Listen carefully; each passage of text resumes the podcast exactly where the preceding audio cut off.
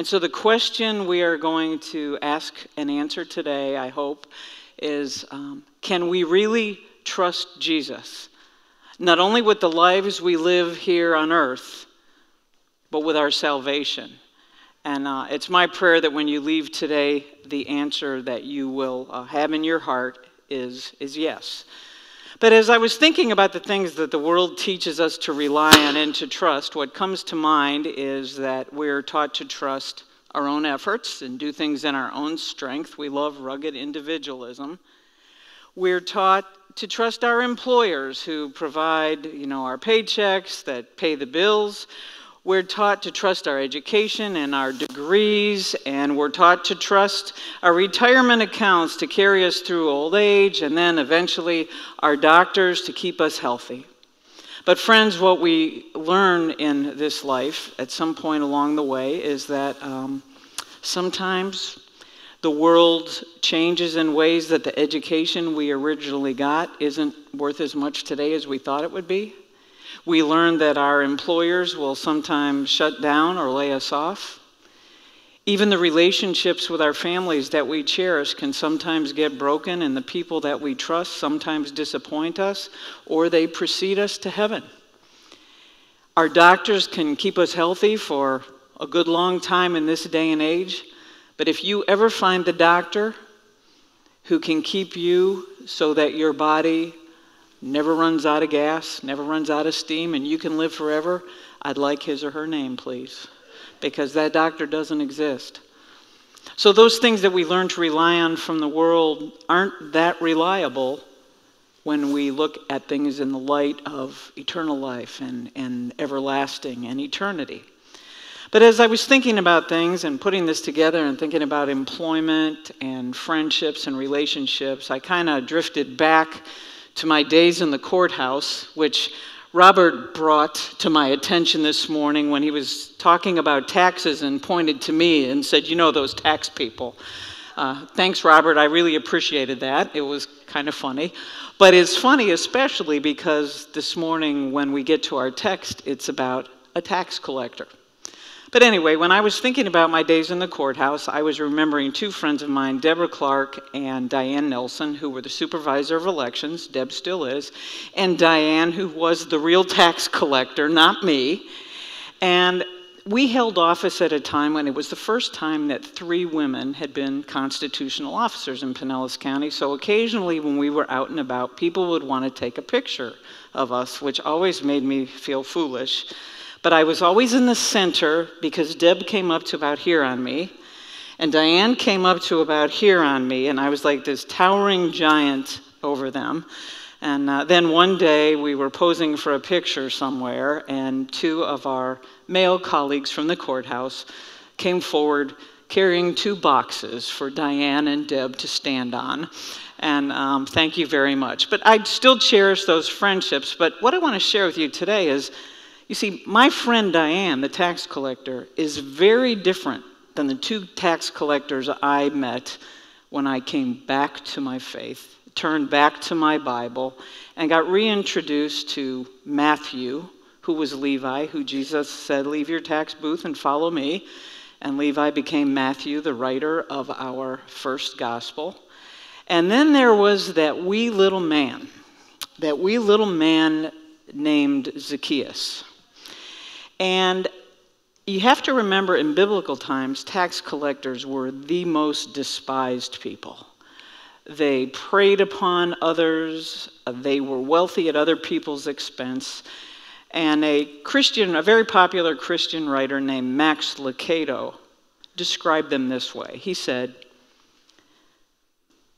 Combine the greed of an embezzling executive with the presumption of a television evangelist Throw in the audacity of an ambulance chasing lawyer and the cowardice of a drive by sniper. Stir in a pinch of a pimp's morality and finish it off with a drug peddler's code of ethics. And what do you have? A first century tax collector. And I'm happy to report that doesn't describe my friend Diane at all. But the point is, Zacchaeus was truly a despised, despised man. And there was nothing lower in people's eyes than someone who preyed upon others. And part of the reason was, you know, the area where Zacchaeus collected taxes was Jericho, which was a booming area by today's standards. We'd call it a, met- a, metropolis where there was lots of commerce.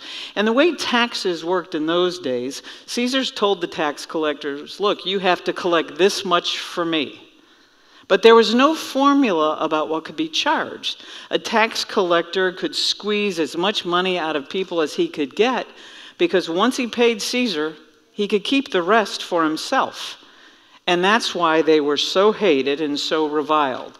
So let's take a look at Luke's gospel. I'm going to read from the message translation to tell you how Luke describes this encounter between Jesus and the wee little tax collector named Zacchaeus. Then Jesus entered and walked through Jericho. There was a man there, his name Zacchaeus, the head tax man and quite rich. He wanted desperately to see Jesus, but the crowd was in his way. He was a short man and couldn't see over the crowd, so he ran on ahead and climbed up in a sycamore tree so he could see Jesus when he came by. When Jesus got to the tree, he looked up and said, Zacchaeus, hurry down. Today is my day to be a guest in your home.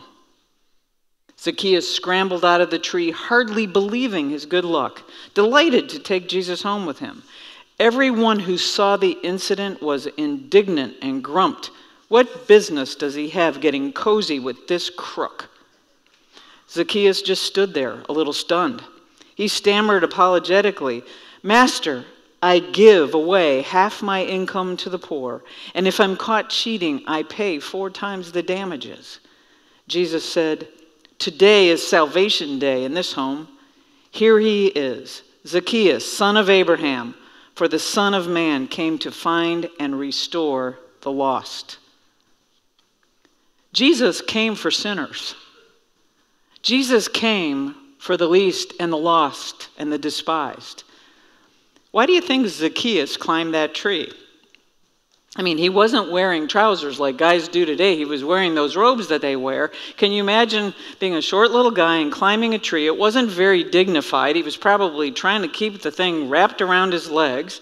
So he climbs up in this tree, not caring if he looked foolish, but maybe, just maybe, he was trying to hide from Jesus.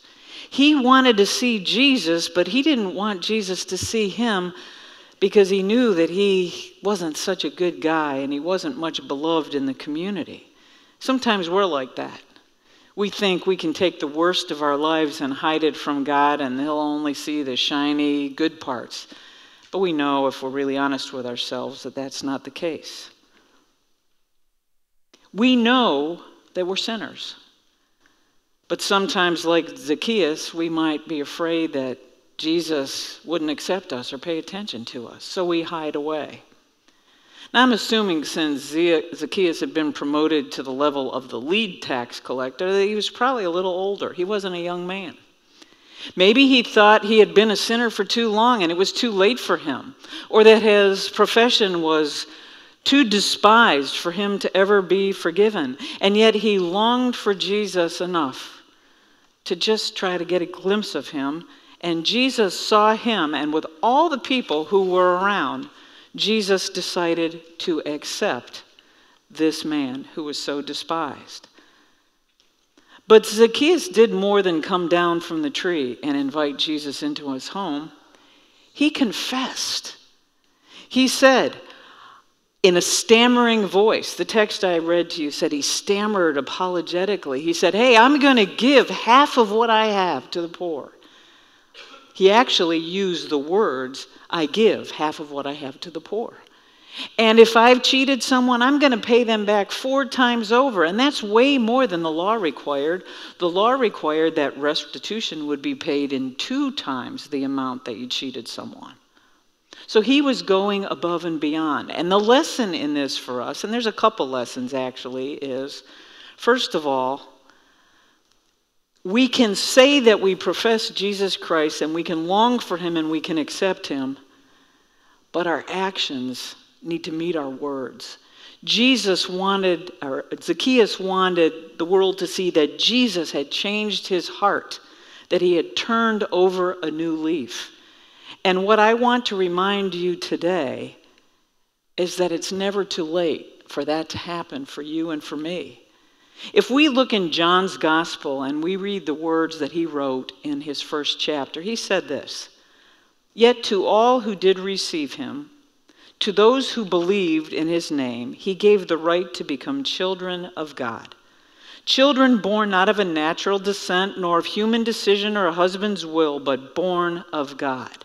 He didn't say to those who believed by the time they were 20 or 30 or 90, to those who believed and have respectable professions that the world loves, he said, to those who believe. Period. With no other qualifiers. And that's what we're called to do, and we can trust that.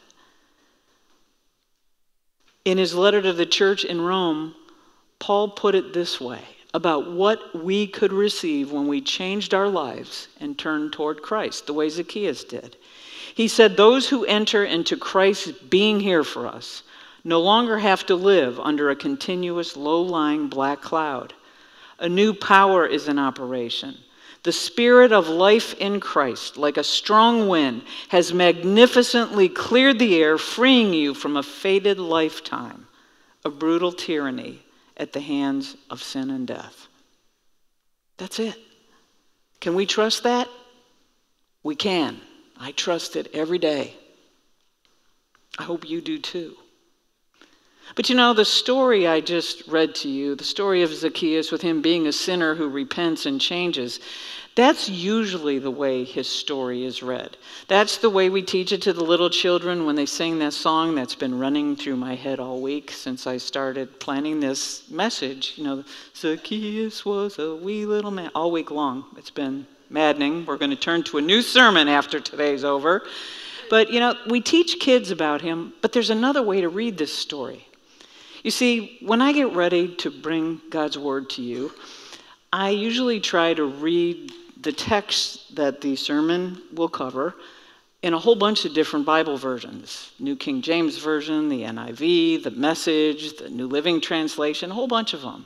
And what I noticed when I was reading that is in two of the translation, Zacchaeus wasn't talking about what he did in the future tense.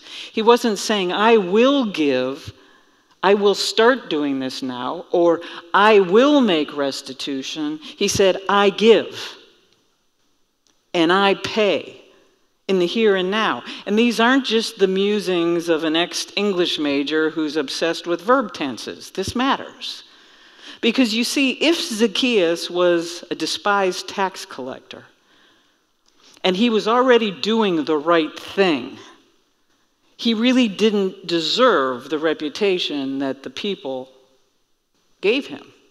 If he was already giving half of his wealth to the poor and already making restitution four times greater when he recognized that he sinned and he repented and he tried to make things right, then people shouldn't have despised him and the religious leaders shouldn't look down on him. And I bring that up today because the world operates with a ton of stereotypes about our life's calling and our work. The world stereotypes people based on race, based on gender. In some Christian denominations, I wouldn't be allowed to be up here speaking to you today because it's not a woman's place. Okay?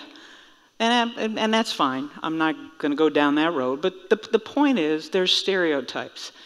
I remember once when I was at a Rotary Club luncheon, there was a captain who had just returned from Afghanistan. He was an Apache helicopter pilot and commanded a, a unit. And it was stationed over near the Coast Guard station. They had just returned, and he was a really nice young guy. And he was the guest speaker at our Rotary Club, and I sat with him, and he was talking about how much he appreciated how his church family had gathered around his wife and children while he was gone, and he felt certain that the church's prayers for him is what brought him home. And in the middle of him telling me this story back in the day, this woman walked up to him and she pointed to him and she goes, Don't you be a warmonger. And truthfully, I didn't feel very pastoral in that moment. I just wanted to smack her and say, What, you know, what, how could you say that to this guy? But we do that all the time based on people's vocations. You know, as a, as a person who was also trained to be a lawyer along with the tax assessor, I've heard every lawyer joke in the book, and I know that the lawyers in our congregation, I will tell you, they get tiresome. Yeah, they're kind of funny, but they get old after a while. And you know, there's some lawyers who aren't the ambulance chasing guys that, that Max Lucado was talking about. They do wonderful work for our church, for our community, for people who are doing estate planning they don't always deserve the stereotype. And the same is true of politicians. When I think of my two little friends, Diane and Deb, they're, they're good, salt of the earth people. They care about serving the public. And so the story of Zacchaeus, taken from that viewpoint, is a reminder to us that there are times in our lives when the world judges us harshly. And if that happened to be the case with Zacchaeus, and it probably wasn't, but if that happened to be his case, and he wasn't really such a bad guy, then isn't it great to know that our Lord and Savior sees the truth about us and will spend time with us even when the world won't? And I want to leave you with that thought today because Zacchaeus can teach us one of two lessons. The first is that if we really are as bad as the world thinks, it's not too late to change. But if we really aren't as bad as the world thinks and we love the Lord and we can teach ourselves to be satisfied seeking the approval of the audience of the only one who matters, then what the world thinks, what the world judges, will fade away.